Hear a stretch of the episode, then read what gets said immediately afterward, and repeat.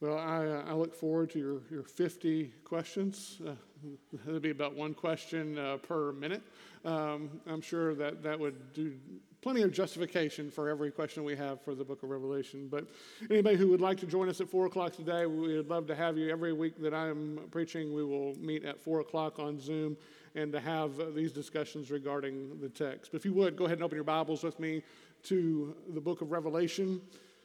And as you do, my, my aim with this series, as I've stated numerous times previously, is that above everything else, um, is to focus on the, the, the big picture. The big picture of this oftentimes difficult book that God wins and Christ reigns. What I don't want to do is get lost in the details because anybody who's read this book realizes there are a lot of details. But with this big picture also comes the essential truth that Christ is coming back. And when he comes back, judgment is coming with him.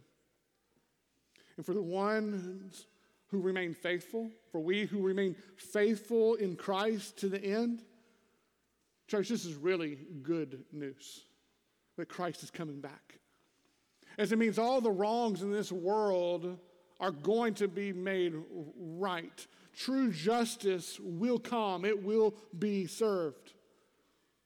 But the reality is, for, for those who don't trust Jesus as their only hope in life and in death, and subsequently don't remain faithful according to his word to the end, this isn't good news at all.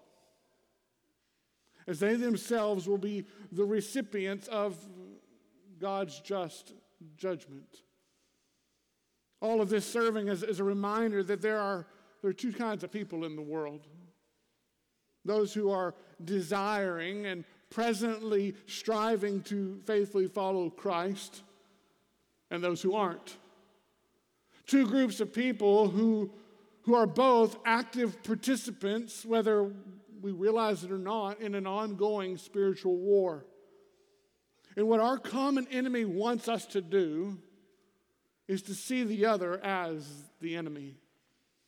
He wants to divide us divert our attention away from the gospel, away from gospel unity to other things. And anything he can use to make this happen, he will. Anything. Whether that's our, our politics, whether that's a, a, a pandemic, you name it. Anything he can do to divide and take our focus off of the gospel, he's going to do it. But, but church, when this happens, our common enemy is the one who actually wins. When we look at another image bearer of God, for example, and we see him or her as our primary enemy, we prove right then and there that we're the ones who have actually been deceived. We've been deceived into buying the lie of the serpent.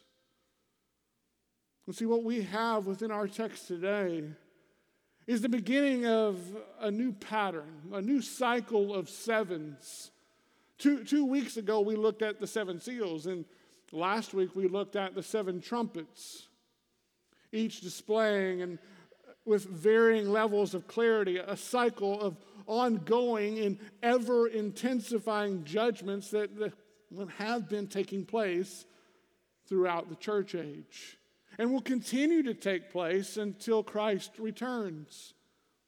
Now, the difference with today's pattern is it's not numbered like the previous two. The other two are easy to see as they came with those specific numbers. But we have seven listed here nonetheless.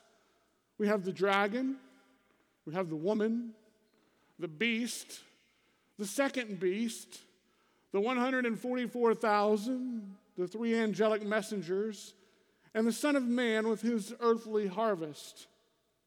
Each of these characters providing us with, with a greater insight into the, the key participants of the spiritual war that's presently raging and that we're a part of.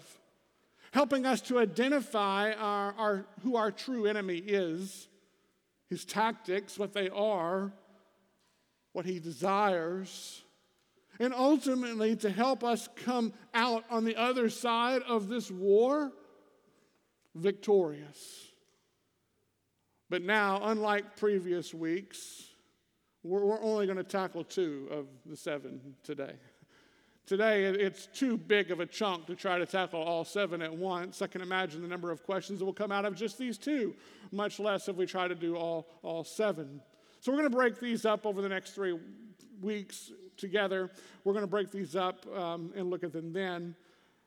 But today, we're going to look at the dragon and we're going to look at the woman. So, let's get started in Revelation chapter 12, verse 1. And a great sign appeared in heaven a woman clothed with the sun, with the moon under her feet, and on her head a crown of 12 stars. She was pregnant and was crying out in birth pains in the agony of giving birth. And another sign appeared in heaven Behold, a great red dragon with seven heads and ten horns, and on his heads seven diadems. His tail swept down a third of the stars of heaven and cast them to the, sea, to the earth. And the dragon stood before the woman who was about to give birth, so that when she bore her child, she, he might devour it. She gave birth to a male child, one who is to rule all the nations with a rod of iron. But her child was caught up to God and to his throne. And the woman fled into the wilderness where she has a place prepared by God in which she is to be nourished for 1,260 days. So consider with me these six verses. Consider them as, as an opening uh, introduction of sorts for each of the visions that are to come. And we're told that of a pregnant woman, a pregnant woman crying out in the birth pains and the agony of giving birth. And then we're told of this great red dragon whose tail swept down a third of the stars of heaven. And then this dragon stood before the woman who was about to give birth so that when she bore her child, he might devour it. But after she gives birth to a boy, we're told that the boy is to rule the nations with a rod of iron. And, but then what are we told? Well, we're told that her child was caught up to God and to his throne. And then the woman fled.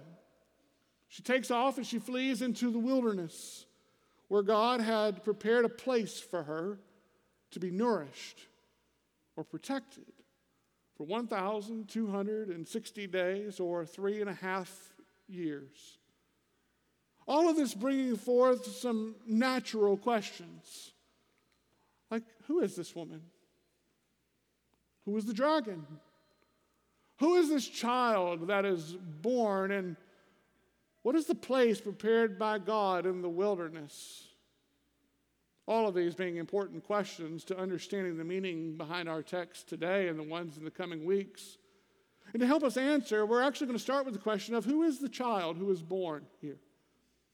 Clearly, lots of Old Testament and New Testament imagery in all six of these verses. Imagery stemming from books such as Genesis and Isaiah and Micah and Matthew and others. Genesis 3:15 may very well come to mind especially thinking about how God promised the, the serpent at the end of the fall, there in Genesis chapter 3, the time of the fall, that he put enmity between you and the woman and between your offspring and her offspring. He shall bruise your head and you shall bruise his heel. This is the promise that was made to the serpent. It's the promise of an ongoing spiritual conflict between the offspring of Eve and that of Satan. The offspring of Eve referring to the offspring of, of God. Another reminder of the two types of people, the two offspring that we see within the world those who are the offspring of God and those who are the offspring of Satan. We're either one or the other. There, there, are no, there is no in between. You're either the offspring of God or the offspring of Satan. Now, in addition, when reading these six verses, you may think of the passages in Isaiah or in Micah that promise a child to be born, a, a son to be given, a reminder of the nativity of sorts. Now, many of us turn to the book of Revelation for a nativity story, but a nativity story is actually what we have. And along those lines, notice in verse 4 how when this child was about to be born, this dragon was waiting to devour it. A reminder of Herod, his order in Matthew chapter 2 to, to kill all the male children in Bethlehem and all that region who were two and, and under. Lots and lots of scriptural imagery pointing us to who? To Jesus. Yeah, Jesus is the child who was born. Looking specifically at verse 5, but notice what happens after he's born. He's not devoured.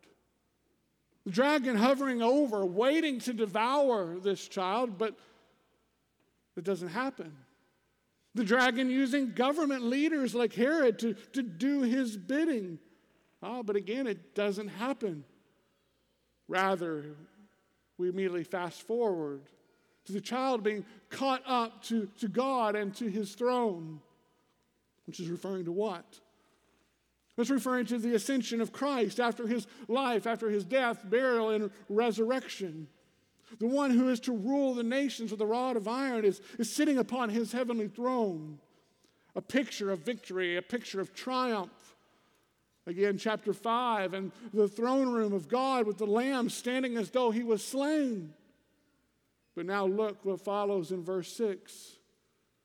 The woman fled into the wilderness. Which brings the question okay, who is this woman? which is really the most difficult of the questions, at least at first glance. And to get our answer, we'll, we'll, need more than just these six verses.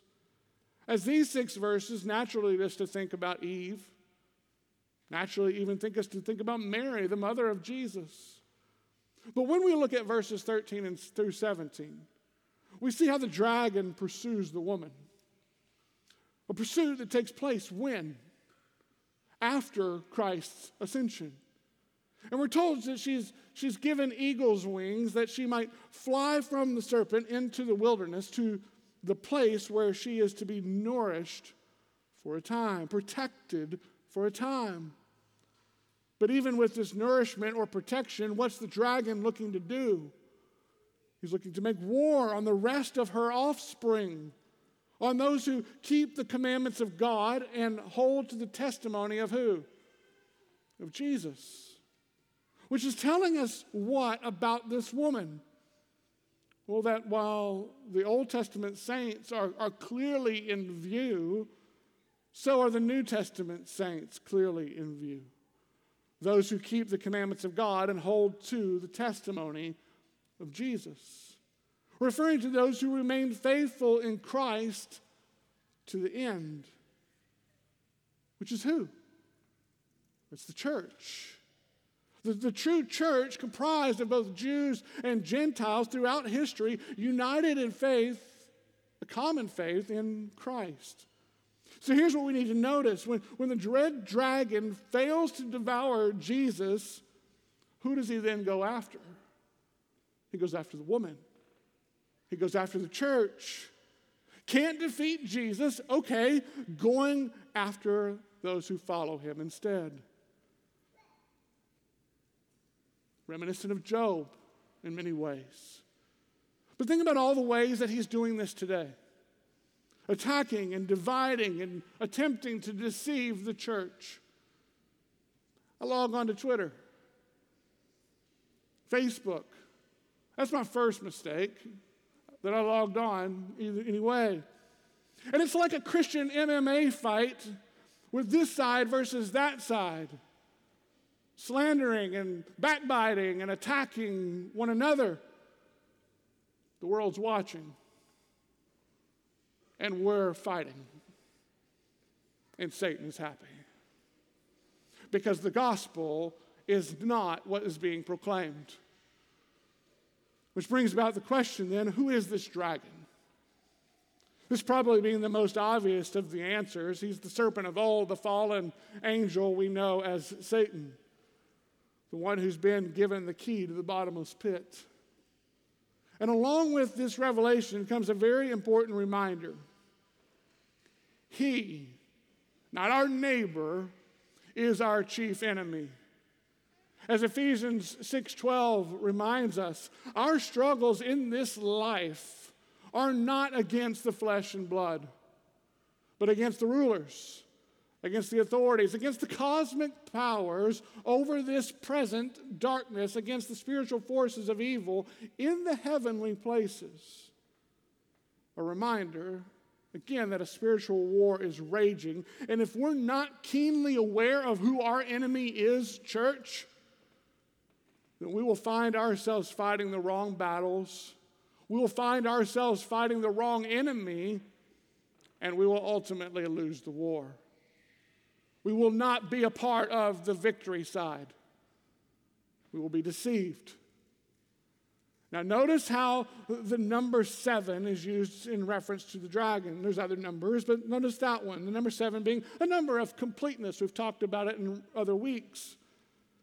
Here telling us he has extensive power and the ability to manifest or make himself known in many different ways as he looks to devour and to destroy and to deceive the church. We're going to look at these closer in the coming weeks, but some of his primary means of deception and persecution being found in things like human forms of government, false teaching, other things as well.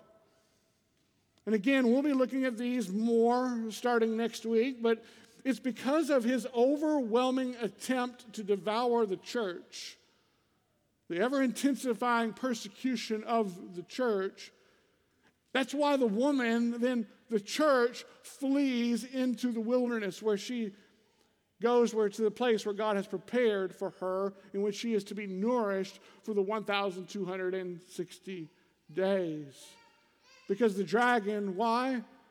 Because the dragon looks to destroy her. Can't destroy Jesus? Again, he's coming after his church. Which brings about the fourth question What is the place prepared by God in the wilderness? What is this place? As the wilderness seems to be an odd place to find protection, well, again, consider the imagery of the wilderness found throughout Scripture. The wilderness being to be, appearing to be a place of, of great testing, but also a place of great protection. Just consider the Israelites wandering in the wilderness for 40 years. On one hand, they're, they're free from Egypt's oppression, they're free from the idolatry that permeated throughout Egypt. They're no longer slaves. But on the other hand, the, the wilderness will test the genuineness of their faith. It will help to answer the oh so important question of where does their hope, where does their faith, where does their trust truly lie? Is it in the freedom that they have from, from Egypt? Boasting in their freedoms? Is it in the land itself of, oh, this is great, look at what the Lord has given us? Is it in desiring to have a, a, comfortable life with fruit and honey and vegetables and everything there for them? Or is their delight, their trust in God Himself, in God alone? The real question is God enough for God's people? Friends, a question I believe it is very applicable for us today. Is God enough for God's people? See, notice how they, being here, they don't, the Israelites, they don't leave Egypt and arrive immediately in the promised land, do they? Nor do we come to faith or profess faith in Christ and immediately arrive in, in heaven. No, there, there's a wilderness journey that is to take place, a life of trials and tribulations. And some who, who claim to be God's children will not persevere and will not remain faithful until the end. The wilderness time will prove along their journey that they're not among true Israel. They'll prove that they don't possess genuine faith. As we see doubt filled questions like, Lord, have, have, you brought us out here to die? Like, why? We would have been better off if we just stayed in, in Egypt, and Egypt's where their heart would like to return. They're soon followed then by a return to idolatry and worship. That which they were called out of Egypt to flee, now their, their hearts are still running back to. Proving a change of location is not enough to change someone's heart. All such questions and temptations we ourselves are all too familiar with in times of trial. Those moments when we're, we're tempted to question the, plans and even the goodness of God, which then tempts us to do what? Take our eyes off of God and the promises that He has for us. To not trust in Him as our only hope in life and in death. To not see Christ as enough and to try to seek it in other means and other things. But it's not our only wilderness example. Jesus, on two different occasions, entered into the wilderness. First, being his parents' flight to Egypt before Herod's edict to kill all the children, and the boys, to two years and under, a time of protection. And the other, when Jesus himself was tempted by Satan in the wilderness for 40 days yet never giving in to Satan's temptation during this time of testing. Clinging to the Word of God and the promises of God as his continued defense from the dragon. But now back to the question at hand What is this place prepared by God in the wilderness? Well, it seems very reminiscent of what we hear in John chapter 14. You can turn there with me if you like, John chapter 14 give you a, a couple moments to do so. Think of where place, think about a place prepared for us. John chapter 14, verses 2 and 3, where Jesus says, In my Father's house are many rooms. If it were not so, I would have told you that I go to prepare a place for you. And if I go to prepare a place for you, I will come again and will take you to myself, that where I am, you may be also.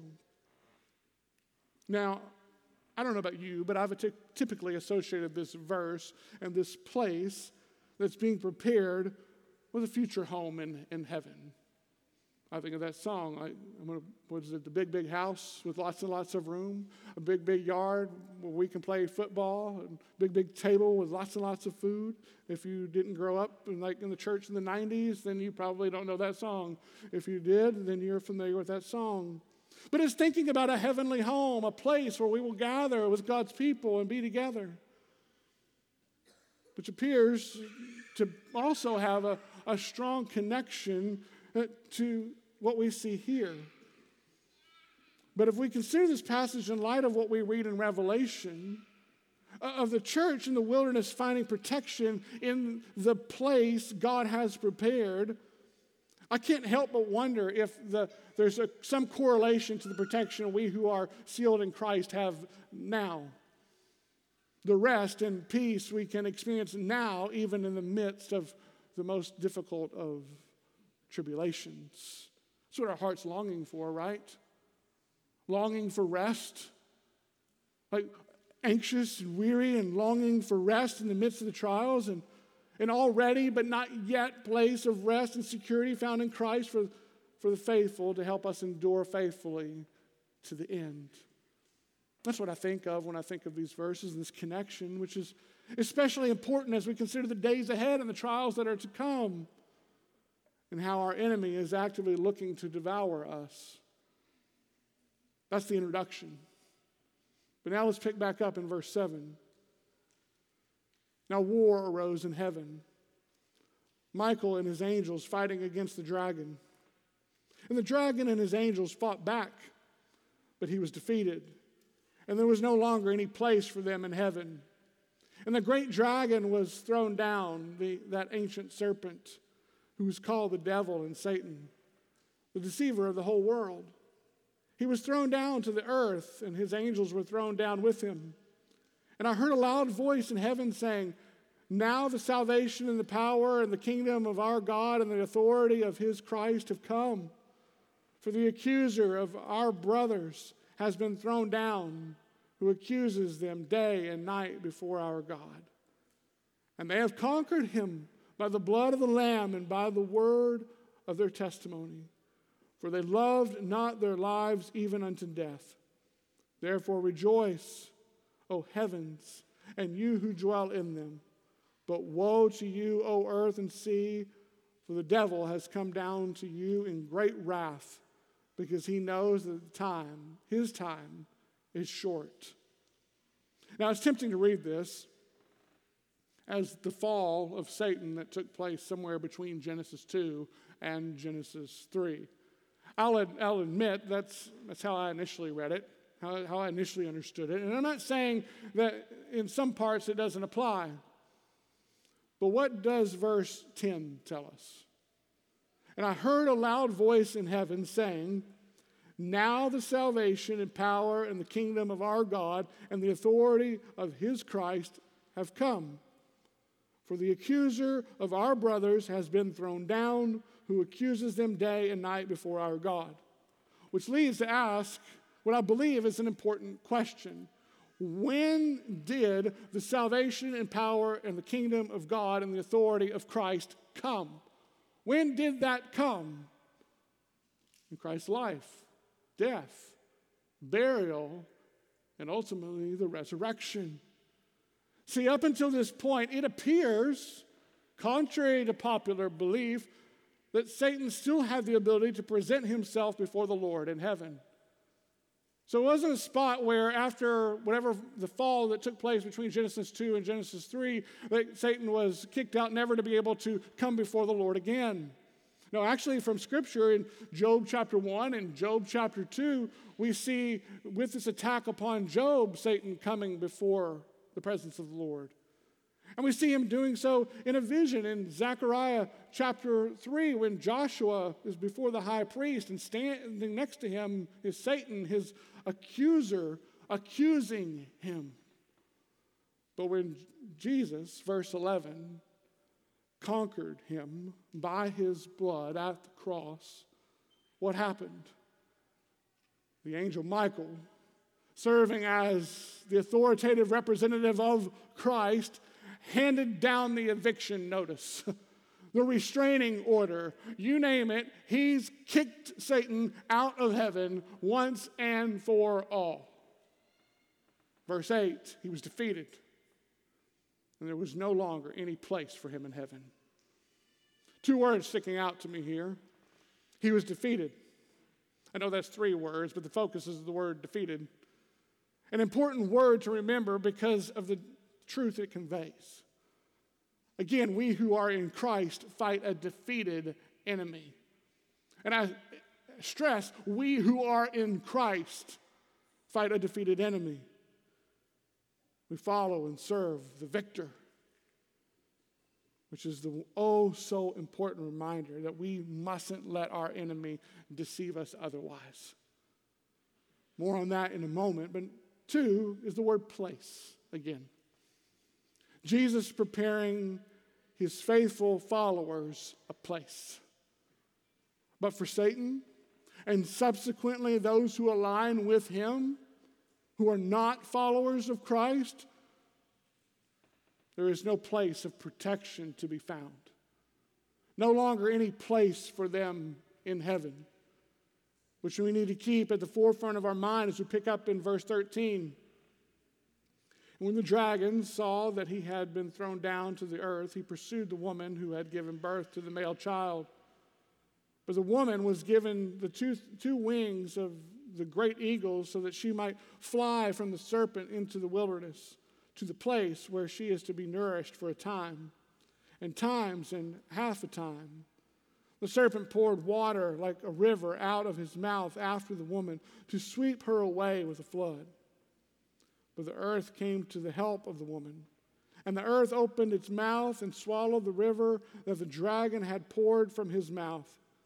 Then the dragon became furious with the woman and went off to make war on the rest of her offspring, on those who keep the commandments of God and hold to the testimony of Jesus.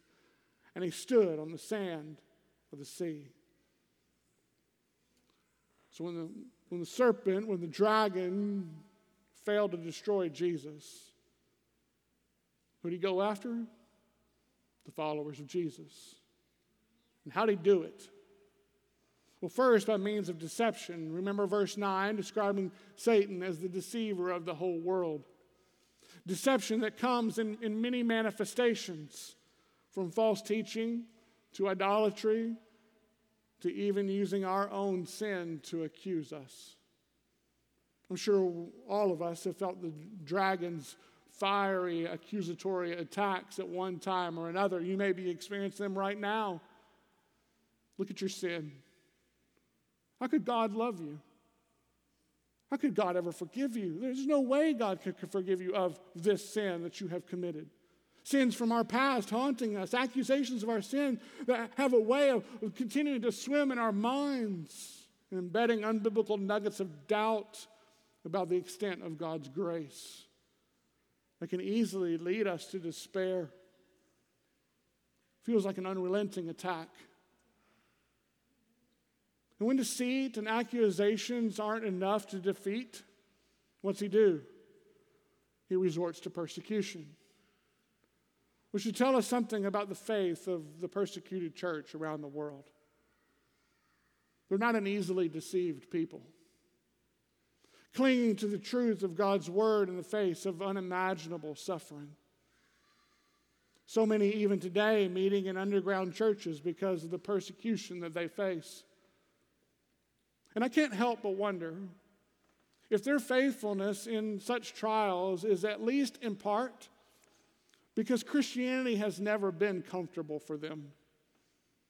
It's never been a religion that's catered to comfort and convenience as it is for so many of us in the Western world. Where the slightest inconvenience is, is enough to keep some from faithfully following Christ and obeying His word.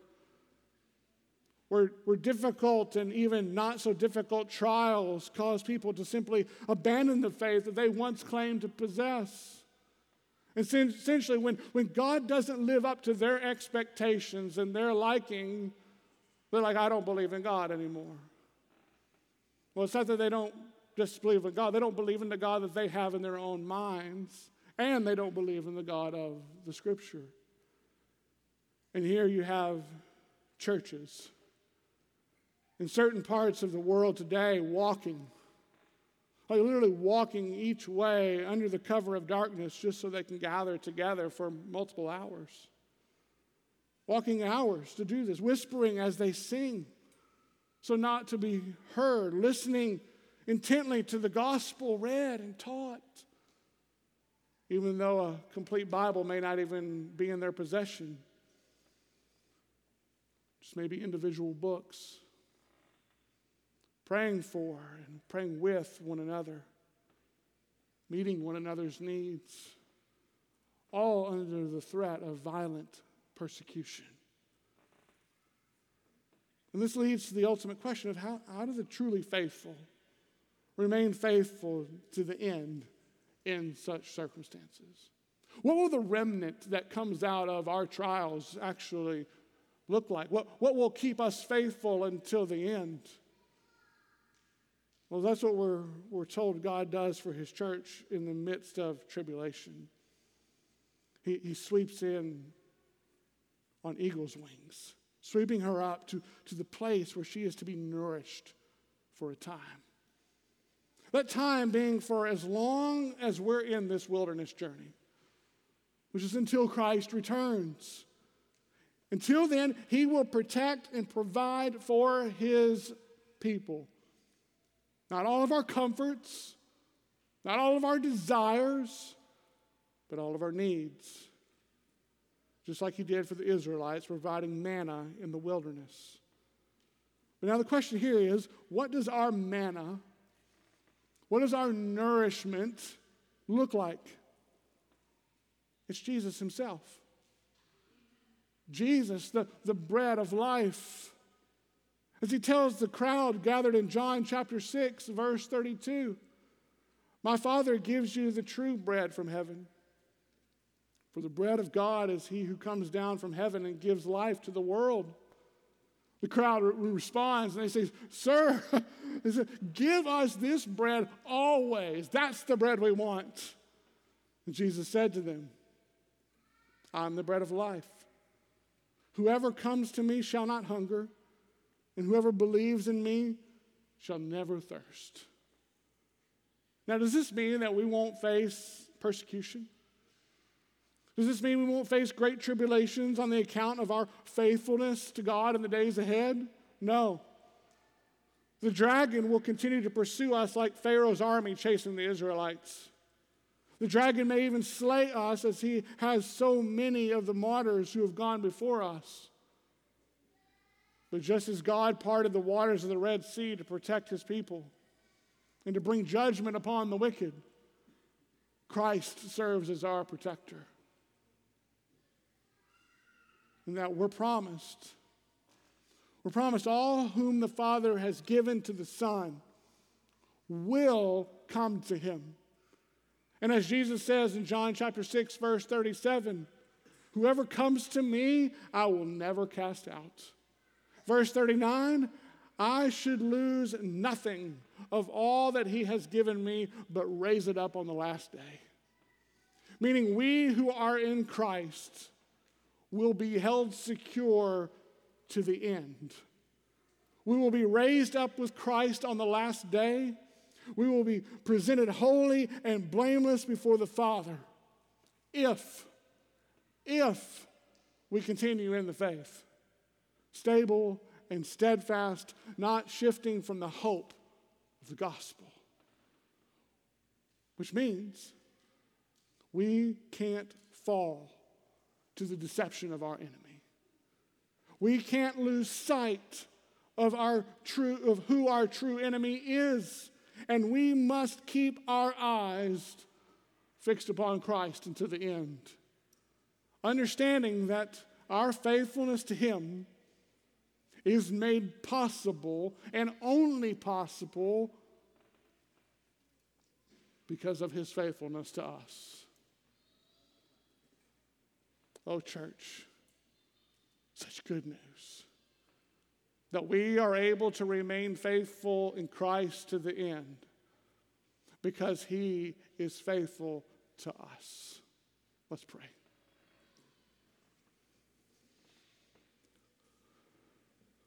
Oh Lord, we realize the road before us is is only going to grow more and more difficult in the days ahead. We are tempted and will continue to be tempted to ab- abandon the journey, to look for easier paths, to be deceived into believing that those paths are the right paths. Satan looking to deceive us in every way that he can, looking to divide us and silence our witness. Help us, O oh Lord, to remain faithful to the end. Not by our strength, but yours. May our faithfulness to you be rooted in your great faithfulness to us. We pray in Jesus' name. Amen. Church, would you stand with me? And let's sing together of the, great faithfulness